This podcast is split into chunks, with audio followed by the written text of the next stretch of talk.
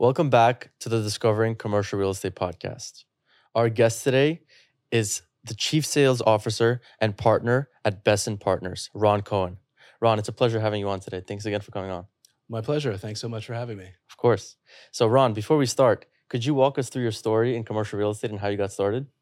Sure. Uh, so, commercial real estate brokerage is actually a second career for me. Um, I had uh, started my career in, in the advertising agency world as uh, an account management type of uh, type of role. Um, I kind of got to the point in in there where I just decided it was too much BS for too little money, and fell in love with commercial real estate and uh, made the pivot into investment sales.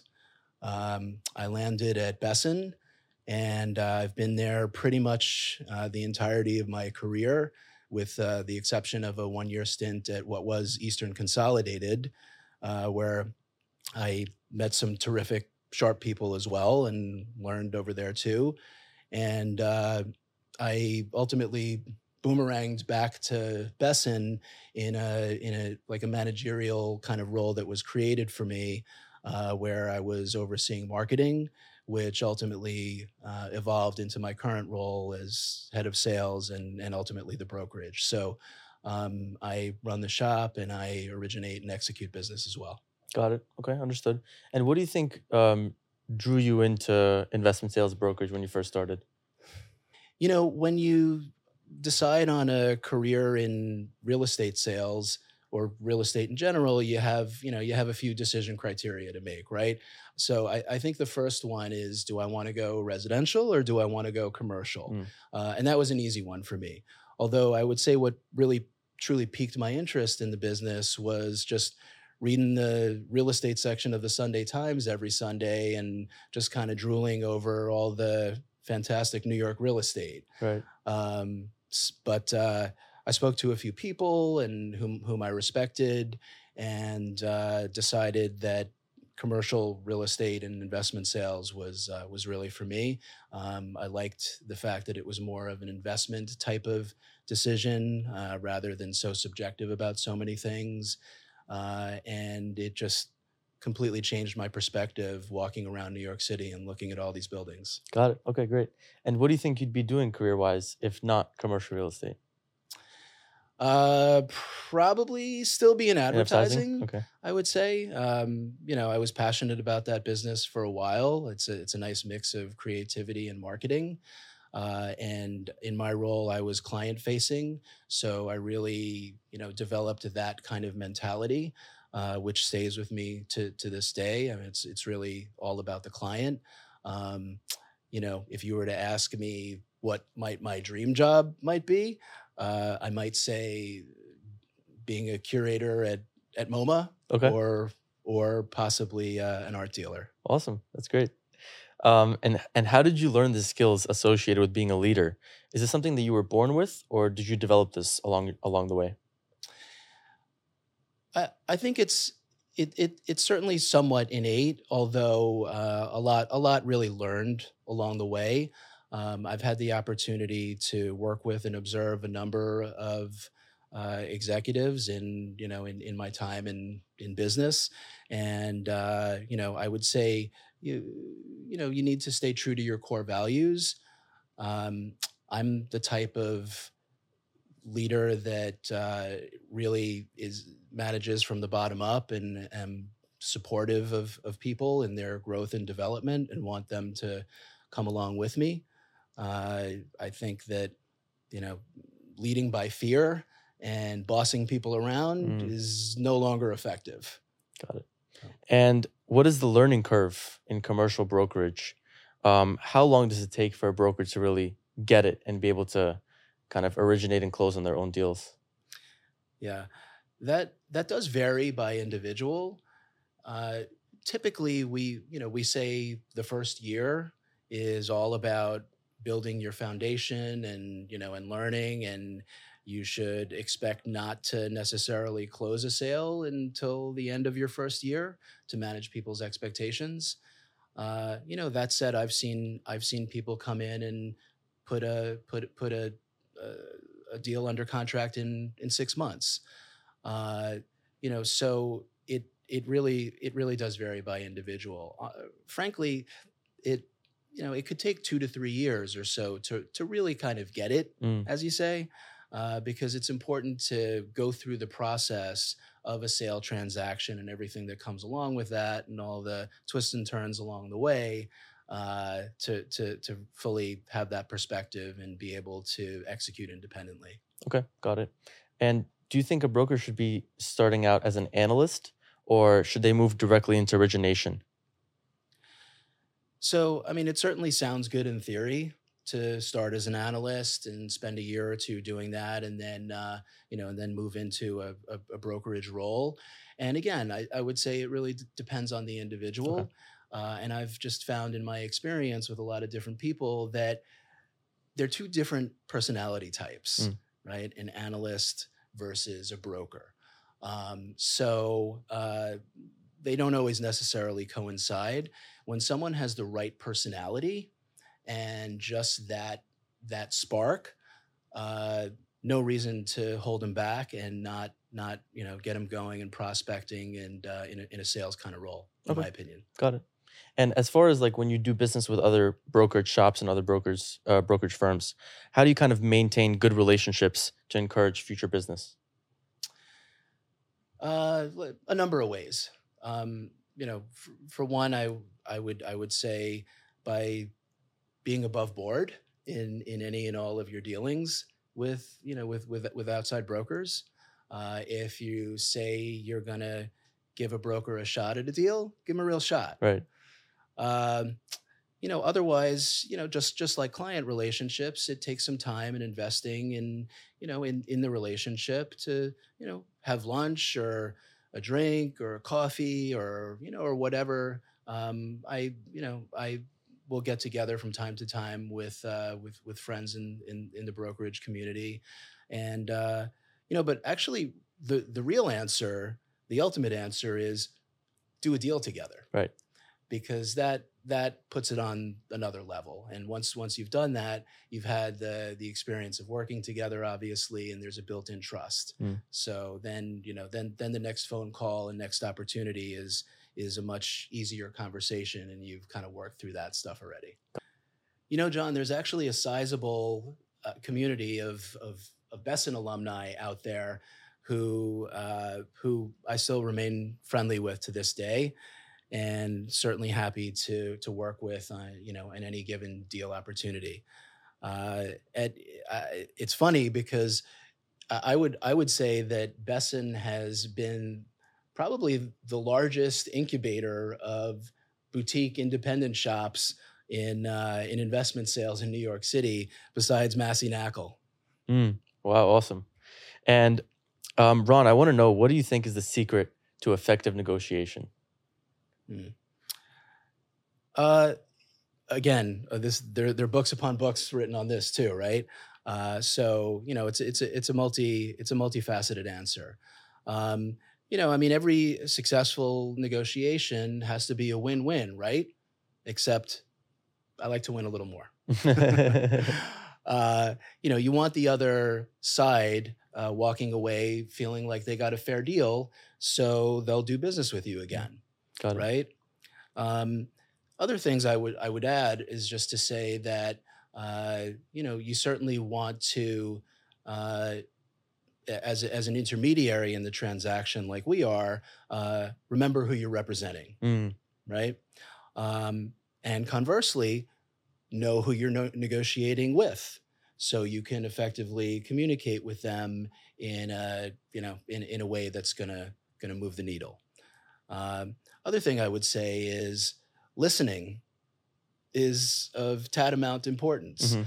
which sounds like a super basic thing to say but so many people are you know are already thinking in their mind and on to the next thing to answer the question they're Right. anticipating versus actually listening to what's being said Right. or hearing what they want to hear um, which which muddies the waters a little bit Got it. And uh, when it comes down to this skill set of, you know, being a good listener and being a good intermediary, how how would you say how would you recommend for young people to kind of go about building this skill set up? Hmm, that's a that's that's a good question. Uh, I mean, it's really you know it, it it's really just just practice. I mean, um, you know, you can. I don't know about if there's any kind of courses or any anything you you can take, uh, but that's just a, a you know a practiced skill that you have to be conscious of. I don't you know that's I, I I don't have any other sage sage advice on that. Got but, it. But it's an important skill, as basic as it sounds. Right. Definitely. Um, okay. And let's say that there's a young real estate entrepreneur watching this right now who Mhm. wants to go out there and start their firm. Would you recommend that they, you know, work at a big shop for a couple years, get a couple of years of experience and connections, or should they just start their own firm directly out of college and kind of learn as they go? Do not jump right into starting your own firm. In in my in my opi- opinion, uh, I I think it's really important to have mentors uh, and really learn from experienced, worldly wise people who have had time in the market and know what they're doing. Uh, particularly in brokerage, there's there's just a lot of nuances. Um, you know, it's not rocket science, as as some people have said, but there, you know, there there's a lot of a lot of pitfalls and landmines along the way that when you don't have a track record of deal experience that you've been through, you don't you don't know exactly how to navigate those Right. those those waters.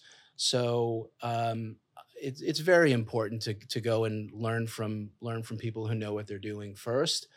Uh, and I would say, you know, companies like CBRE and JLL are are world class, though you would likely have a more hands-on experience at a boutique shop like ours, Mm, where you really roll up your sleeves, uh, get into a transaction, and be part of it, and uh, and earn keep a lion's share of what you earn too.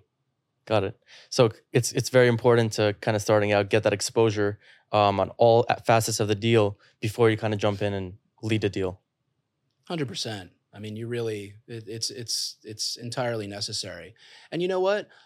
I mean, you learn something new on every deal. Mm. I, I still do, and that that is something that uh, that that really drives me and fulfills me working working in this business. Mm.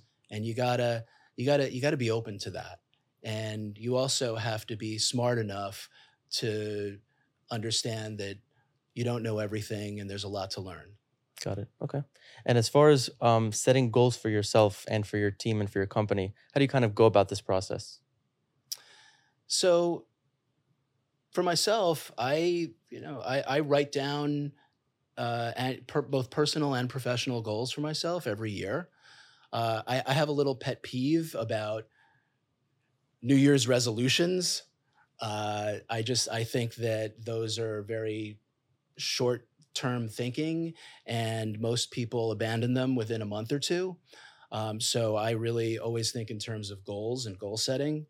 Um, so you know, as far as the team is concerned, uh, we you know we do a we do a, a, a beginning of year goal planning meeting uh, and talk about you know obviously like numbers goals, but but other learning and uh, tactical goals to support uh, and drive the train to you know to achieve their financial Mm. goals. Uh, we will typically uh, review mid mid year on you know on progress and how they're doing, and and as well as at the end of the year. Um, and you know there's there's certainly feedback and coaching along the way, Mhm. and uh, you know that's that's that's important. Got it. Okay. And when you're dealing with pitfalls or struggle, um, how what kind of what kind of a um, mindset do you take towards it? Do you avoid it or do you embrace it? Getting deep now, John.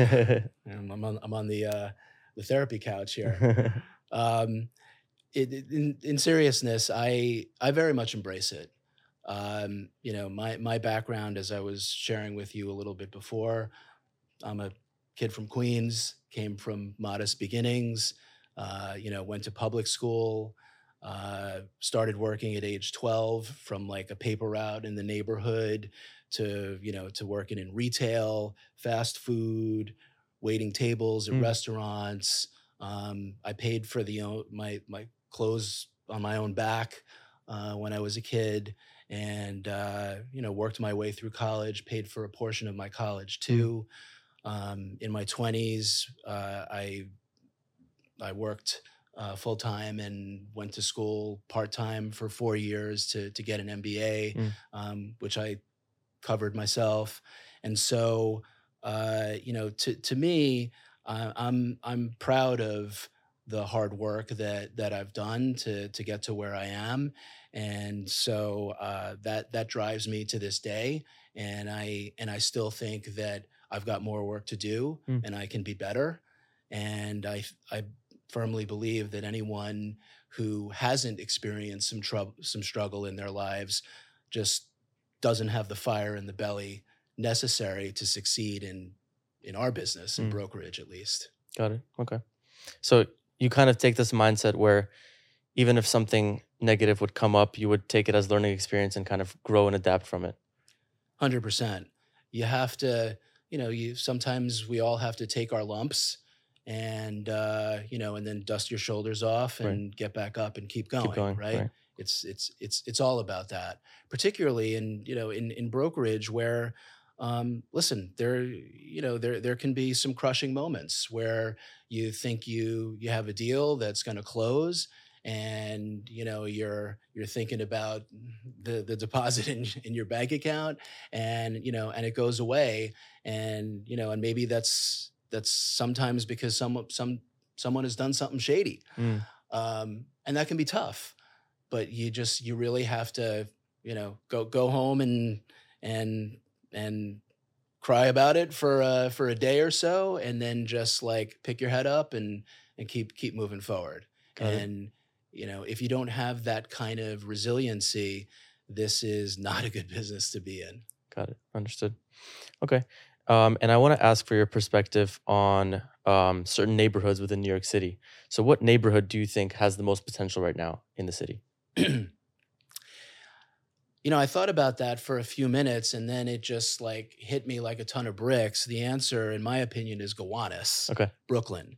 Um, you know, I, I I actually lived in Carroll Gardens, just uh, I guess west of there for for four years, which I loved. I'm a big uh, big fan of Brooklyn, and um, you know, it was no man's land way back when I when I lived there uh, kind of you know in between neighborhood between Carroll Gardens and Park Slope with a bunch of gas stations and auto repair shops and industrial buildings and you know and and the and the dirty Superfund site the Gowanus Canal Right. right um, but eh, you know after 10 long years of discussion and back and forth it finally got rezoned in 2021 and uh, you know and now there's I believe 8,500 units or so uh, to be built Mhm. and like a million and one square feet uh, un- currently under development. So that's incredible. Mhm. Um, and what is even more kind of astonishing is that developers were paying $350 per buildable square foot Right. for for for land there pre-approval in anticipation of the rezoning which is which takes some guts. Mm. that's that's risky. Got it. so uh you know i mean that's that's going to be incredible. There's waterfront there right? I mean you know waterfront is is is golden. Uh I mean, there was there was a Whole Foods there that you know when I guess Lightstone was the pioneer in that neighborhood to to build a residential building with with a Whole Foods in it, and everyone was like, "Wow, wait a second, Whole Foods by the Superfund site Gowanus Canal." So uh, you know, I'm a big believer in that neighborhood. I also want to like, I guess probably shout out to Long Island City too, Okay. because uh, you know that that that neighborhood has also uh, blossomed incredibly in uh, you know I mean really over the past decade, but more recently you've started to see more infill there in terms of like retail and amenities to help it grow and develop as a, as an actual neighborhood. Mhm. Uh, and I think it still has a lot of runway. Okay, great. And um, how do you think investors should go about kind of determining what neighborhood is going to be poised for growth in the future? What what kind of factors do you think they look at? Um, transportation ac- access is is typically number one. Uh, you know, like just as as an example, uh, you know, certain neighborhoods in Queens along the Seven Line, uh, you know, really saw a boost in in the past number of years, like Sunnyside and Woodside. Uh, you know, so that's that's typically uh, you know typically something.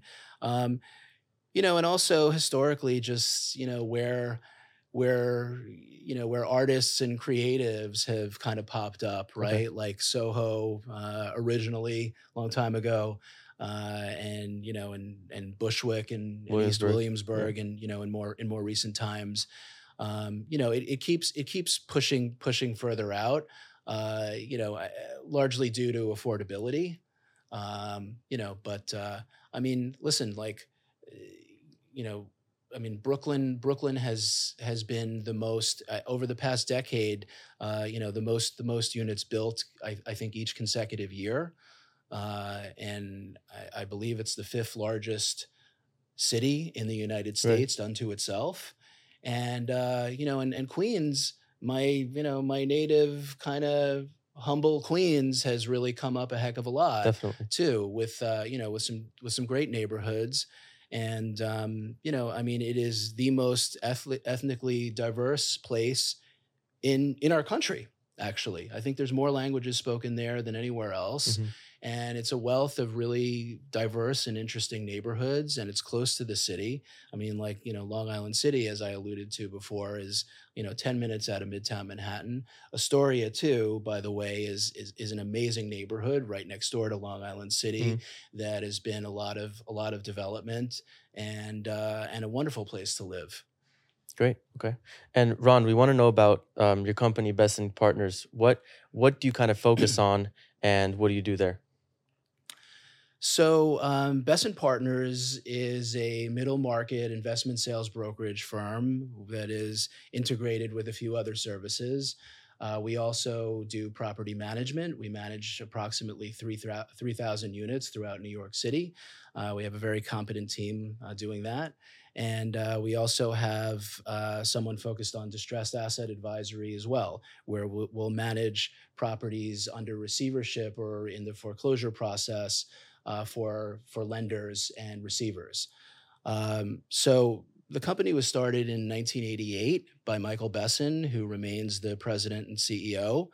Um, I run the investment sales division, and uh, you know we sell virtually all asset types. Uh, historically, mostly multifamily and mixed use, but also uh, development properties. Uh, we have sold office buildings too um, you know, smaller to mid-sized office properties. Uh, and in 2018, we actually started a hotel group uh, with a few gentlemen who uh, are absolutely terrific and uh, really, unfortunately, t- took their lumps during COVID as as the sector really uh, got got got hit hard. But uh, you know, kept kept their heads down and really got to know uh, all the players in the industry and uh, are are crushing it right now as as the uh, as the sector has really come back and you know and is performing much better. Awesome. So- Great. And what do you think um, for a young person? What do you think makes Besen such a special place to work? What separates? Uh, yeah, that's a that's a great question. Uh, I think you know we're really a boutique kind of environment, so uh, you know y- you you really have the opportunity to be very hands on. Um, you keep what you originate, um, as it as opposed to it you know being divvied up into twelve different pieces of the pie per se. Uh, you know, there's a lot of help and support uh, from myself as well as our terrific marketing and analyst team and uh, you know we really kind of have more of a familial type of type of environment it's not cutthroat everybody's rooting for each other and uh, you know i also believe that the quality of our output and our marketing is bar none Mm. and can hold up to jll marcus cb Awesome. uh, name it Great. Awesome. Great. Um, and I want to know how you kind of vet business partners and people you work with. What's a telling sign that you should or you shouldn't work with someone? Well, I'd say for the purposes of context here for for brokerage, uh, partners for me would translate to really either sellers Clients. or or buyers, Yeah. right? So you know, I mean, client is is a word that I use judiciously as for people who have hired us uh, to to sell their real estate, and we have a fiduciary to them, right? So um, you know, the number one question I'm always asking, and frankly, is you know a daily mantra around our office is, do we have a real seller? That that's question number one. If if if you have that, everything else ultimately falls into place, Mhm. right? Um, so you know that comes down to motivation, and right now, uh, you know, there there is a there is certainly a concern amongst potential sellers that it may not be a great time to sell, right? So that's always a, a, a challenge of how to answer that question. Um, but uh, you know, the reality is is they have to have a tangible reason, Mm. and right now that starts with loan maturity. Obviously, everyone is focused on that and waiting for the big, you know, the big windfall in in October when a lot of loan CMBS loans come come due. Uh, you know, but obvi- certainly there are other reasons as well, right? Partnership dispute, a death, uh, you know, someone retiring and Mm. just wanting to cash out their chips. Um, so, you know, asking the simple and innocuous question of why are you selling is something that I certainly uh, try to teach all all our all our people to do. Mm. Uh, and it's not it's not meant to be prying or personal, but it's really a, an important qualification question to get at people's motivations. And if someone, you know, it's the reality is is purely discretionary sellers are out of the market right Mm, now. You mm. got to have a real reason. Mm. So, um, you know, uh, I've there have been assignments that I've turned away recently, which I I, I hate even saying that or thinking it because uh, you know who am I to turn away business, Mhm. right? But I really all we have is our time, right? So uh, we have to be be a little cautious now about about how we use that. Okay. Um, also, just to to to talk about buyers on the on the on the flip side of that, because you know it, it's an important part of our our role to qualify those those folks as well, right? So you know if it's someone whom we're not familiar with, uh, you know we we have no qualms about asking them about uh, available liquidity. Uh, you know, do they have the cash or equity on hand to you know to to be able to take down this this transaction? Mm. Uh, in some cases, we'll ask for proof of funds uh, you know, and, and if you know we can't see what what properties they own, and it's not readily transparent. So qualifying buyers is also, a, frankly, an important part of our role and service to our sellers. Got it. Okay. And let's say you're in a market right now where there aren't that many bo- motivated buyers or sellers and everyone's kind of sitting on the sidelines. How do you make money in a down market like that? The cold hard truth is that you, you make less money in you know in in down markets, right? Um, that said, good brokers make make deals and you know and and money in every market. Uh, you know, so you know everyone likes to have the shiny, happy answer to this question. Uh, you know, so it's like the you know what what can you do today uh, to you know to to to be ready and and build for tomorrow a- Mm. a, little bit. So you know, it's it's it's easy to get discouraged when you know you you come to your office you sit down at your desk particularly like if you're a new to business broker and you know you're you're making your calls and you know by call you know number 42 or whatever everyone is either said no or uh you know or or no Yeah. okay? And and it's like well geez i'm banging my head against the wall. Why why why am i doing this? This is pointless. But it's not you you, you got to lean in um and the truth is you got to you, you got to you got to work harder Mm. you got to not take your foot off the gas you got to make more calls send more emails and follow-ups try to get out get yourself out there to more events in front of people and you know have coffee with people Mm. and uh, you know just keep keep it going because you know when when the cycle does turn it turns fairly quickly and you want to be ready for it Okay, got it. And what do you look for in a new hire for Besen? Is it that tendency to kind of um, look at adversity and and lean into it, as you said?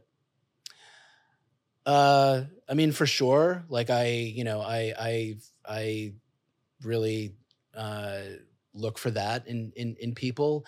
Um, I, I, you know, I, I look for people who are personable, have really sharp communication skills, who are likable, um, you know, and who also seem hungry to succeed. Right. and if you know and and ideally have some demonstrated inter- interest in real estate.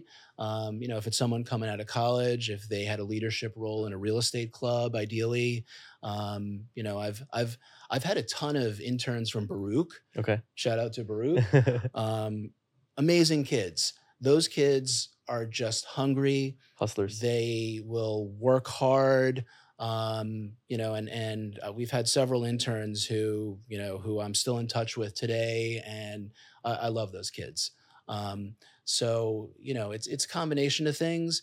Uh, i would say you know obviously intelligence um, you know people who who who co- who seem resilient Mm. you know these i guess these are recurring themes you're hearing from me. This is largely a personality driven business so i really do look for a combination of both book smarts and street smarts um, and importantly i really look for people who are coachable and who are willing to learn Um, what's your favorite deal that you've worked on in your career so far? Well, there there are certainly several, but I, I would have to say uh, ground lease at 167 to 171 Chrystie Street on the Lower East Side of Manhattan, which I completed in 2017, um, and that took a little over two years of time to to get done. Uh, it was uh, a, a longtime family that owned the property there uh, where they operated their beer distribution business. And the father had passed away, and the mother and five children had reluctantly decided that they wanted to sell. Mm. They were really not real estate people uh, or particularly sophisticated. And uh, so, you know, it required a lot of careful hand holding and communication along the way. Uh, so they hired myself and my former colleague at the time, Brian Belkin, Mm. uh, to represent them in the sale. And we got them a price of 34 million for the site, which worked out to $800 per buildable square foot Wow. if you could believe that. Um, and this was like, you know, 2015, 2016 timing that that that happened. And then they just pumped the brakes Mm. and decided that they didn't want to sell, uh, probably because they realized the capital gains taxes were going to be eight figures, uh, unfortunately. so um, we went home and uh, sulked for, for for a little bit, and were sad. And like I said before, dusted our shoulders off and kept going. Uh, we certainly stayed in contact with them to see how things may have progressed. Always want to follow up, Mm. very important. And uh, we learned that they shifted gears and opted to, to do a ground lease. And unfortunately, with somebody else. Mm. So, you know, we continued to track the deal and uh, we learned that that deal fell through. And we got a call from one of the sons, who was a lovely guy and very much a straight shooter, which is also rare. Right. And he asked us if we could uh, come back to work on the deal and bring him somebody else. And that's exactly what we did. We brought back our original developer, uh, who was game to do a ground lease structure. And over the course of the next probably five months or so, we uh, we, we worked out a, a, a 99 year ground lease with an aggregate value of 175 million Wow. and uh, and now today there are two magnificent luxury rental buildings built on the site. Uh, one of which was actually sold to Hub last year for Oh, sixty-three wow. million. Okay, great. So uh, that was that was a, a doozy. okay. And um, how, what strategies, creative strategies did you kind of employ where you kind of thought out of the box to put this together? Was there anything you did specifically? Um, you know, I mean, I, I think for one, just the you know the the, the shift from sale to ground lease was uh, you know was I don't know how creative it is because it's not it's not that uncommon, Mm. but it was certainly a you know a, a strategic decision that uh, you know that that worked out I think very well for all parties. Um, you know, I, I think some of the creativity might have came into play just in in our communications with various family members Right. and uh, you know and and a, and a matriarch who ruled with an iron fist. Right. Definitely. And I would imagine that at that at this level, um, the hardest part is kind of managing the personalities and the egos that go with this, the the large real estate transactions. How do you kind of go about um, managing that and making sure that everyone gets the closing table correctly? Uh, I, I consider that to be one of one of my strongest skill sets. Okay. Is managing difficult personalities. I've I've done it my entire life in my personal life, and you know, and my professional life. Uh, you know, in my former career in advertising, I was kind of brought in as the the turnaround guy when an account was going sour because of the relationship. Okay. Uh, and you know, so so to me, um, you know that that is the essence of of of of what I do. And as an intermediary and a service provider, it's it's a, it's a critical skill. Um, you know, to keep everyone calm and on the same track and informed, uh, so as to not not have any, anything explode on you. I got a I got a I got an angry email this morning from a client uh, saying, "Ron, what what is the deal with this with this with this buyer? Right. You know, he's he's supposed to close. I'm going to put this thing back on the market already. What's going on?" Mm. Uh, and you know, you have to you have to reply calmly to that.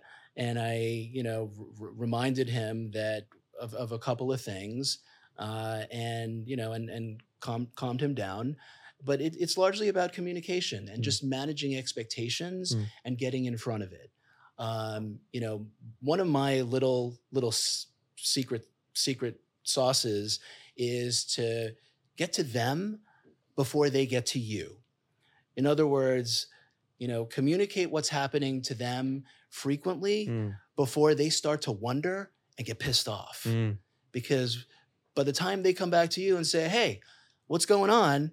they're annoyed. So you you know, if if you're proactive, you can avoid that happening. got it. So would you say it's a good strategy just to kind of deliver bad news to them um, in the correct way before they kind of find out behind, you know, around the transaction around you? Hundred percent. Be straight with people. Okay. Even if you know when you even when you have to tell them bad stuff, that's that's a you know that's a critical part of of what we do, and you know you gotta you gotta be forthright about it, and uh, you know even if even if they take your skin off, you Mhm. gotta you gotta absorb it, and just you know play it straight with with clients. Got Very important. Um, and speaking of bad stuff, how important are politics in the real estate game, and how do they kind of affect your job and um, any real estate entrepreneur their Yeah. future career? Yeah. Listen, politics are undeniably important, right? I mean, and and that that has uh, you know driv- driven a lot of the you know the the the real estate dynamics in in in our wonderful city of New York. Um, you know, there there have been a number of things that uh, you know it it just it has been a source of frustration, right? Because uh, it just it often feels like our local politicians can't get out of their own way to uh, to to affect some common sense legislation. Uh, you know, certainly in the context of uh, more affordable housing development, which is you know just just a, a critical issue in, in our city.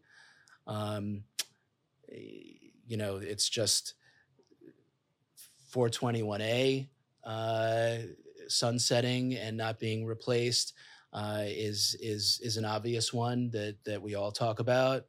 uh, HSTPA in 2019. Uh, I'm sure everyone's talked talked that one blue in the face, so I won't go long on it. Um, but you know, it's just that's obviously kind of backfired in in some senses. You know, the road to hell is paved with good intentions, right? Uh, to to preserve affordable housing for for New Yorkers. Um, you know, yet uh, landlords are not nonprofit businesses, right? So uh, you know they they eh, you know expenses are rising at at a higher rate than rents are. So you know it's it's not complicated math. Mm. Um, you know, unfortunately, the result of that has been fifty thousand or so units have just been taken out of circulation because the economics just don't work to renovate and improve those apartments and re-rent them. Yeah. Plain and simple. So um, it's it's really tough. And you know what's also crazy is that in a city of eight million people, one single person, council member, can kill an important and sizable development deal. Right. Look at uh, Innovation Queens in Astoria recently, uh, 3,200 units, mixed use development, uh, an incredible project. Uh, sponsored in part by an old friend of mine who's at Bedrock Partners. You know, took took a long time and a big big tussle over percentage of affordable units there, and you know, and finally, uh, given a little bit of help from the Queensborough president and you know, and our mayor, who appears to be pro development and common sense, uh, got it through, right? Um, or look at 145 uh, in in Harlem, uh, 915 unit development. Uh, you know that that was a crazy situation that they they got to 50% affordable composition and still wasn't good enough. Mm. So uh, you know, luckily there's there's a new sheriff in town uh, for that district, Yusef Salaam, who does who, who who has openly stated that he is pro that development. Development. So my hope is that uh, Bruce Teitelbaum does come back to the table and uh, and and build that because I think it'll be amazing. And um, it's just it's it would it would be it would be a big loss to to to not have that. Okay, got it. Um, okay. And I want to ask um, so, as a broker, you kind of see a lot of different operators and investors. What are some unconventional or out of the box value add strategies that you've seen? Um, well, you know, I'll tell I'll tell you one that actually um, has been very prevalent. That is an answer you might not expect, which is in the limited service hotel segment, where you know the the massive influx of uh, you know of of of, of you know migrants into into New York City as well as the un- unfortunate high population of, of homeless folks, um, has has spawned a lot of those uh, you know those those properties to convert into transitional housing Mhm. or or shelters, um, which has been very very lucrative for uh, you know for for some of those owners and operators. Um, you know, and so that's you know after after sucking wind for a little while in the, in the pandemic, Right. uh, a, a number of those uh, owners have really recouped some some serious revenue uh, through through that through that channel. Um, you know, otherwise, I mean, you know, there's the uh, you know assembling apartments to to reset first rents. Uh, you know, I mean, out, out of the box. I mean, I don't know how much how much more is out of the box per se. You know, yeah, office office conversions obviously is a, is is a hot topic right now. Uh, you know, but much easier said than done Right. on that. And um, with office conversions, what do you think would be the most effective conversion? Um, so you know that's that is certainly in like a you know one size does not fit all answer. It really de- depends on you know on the asset and the location.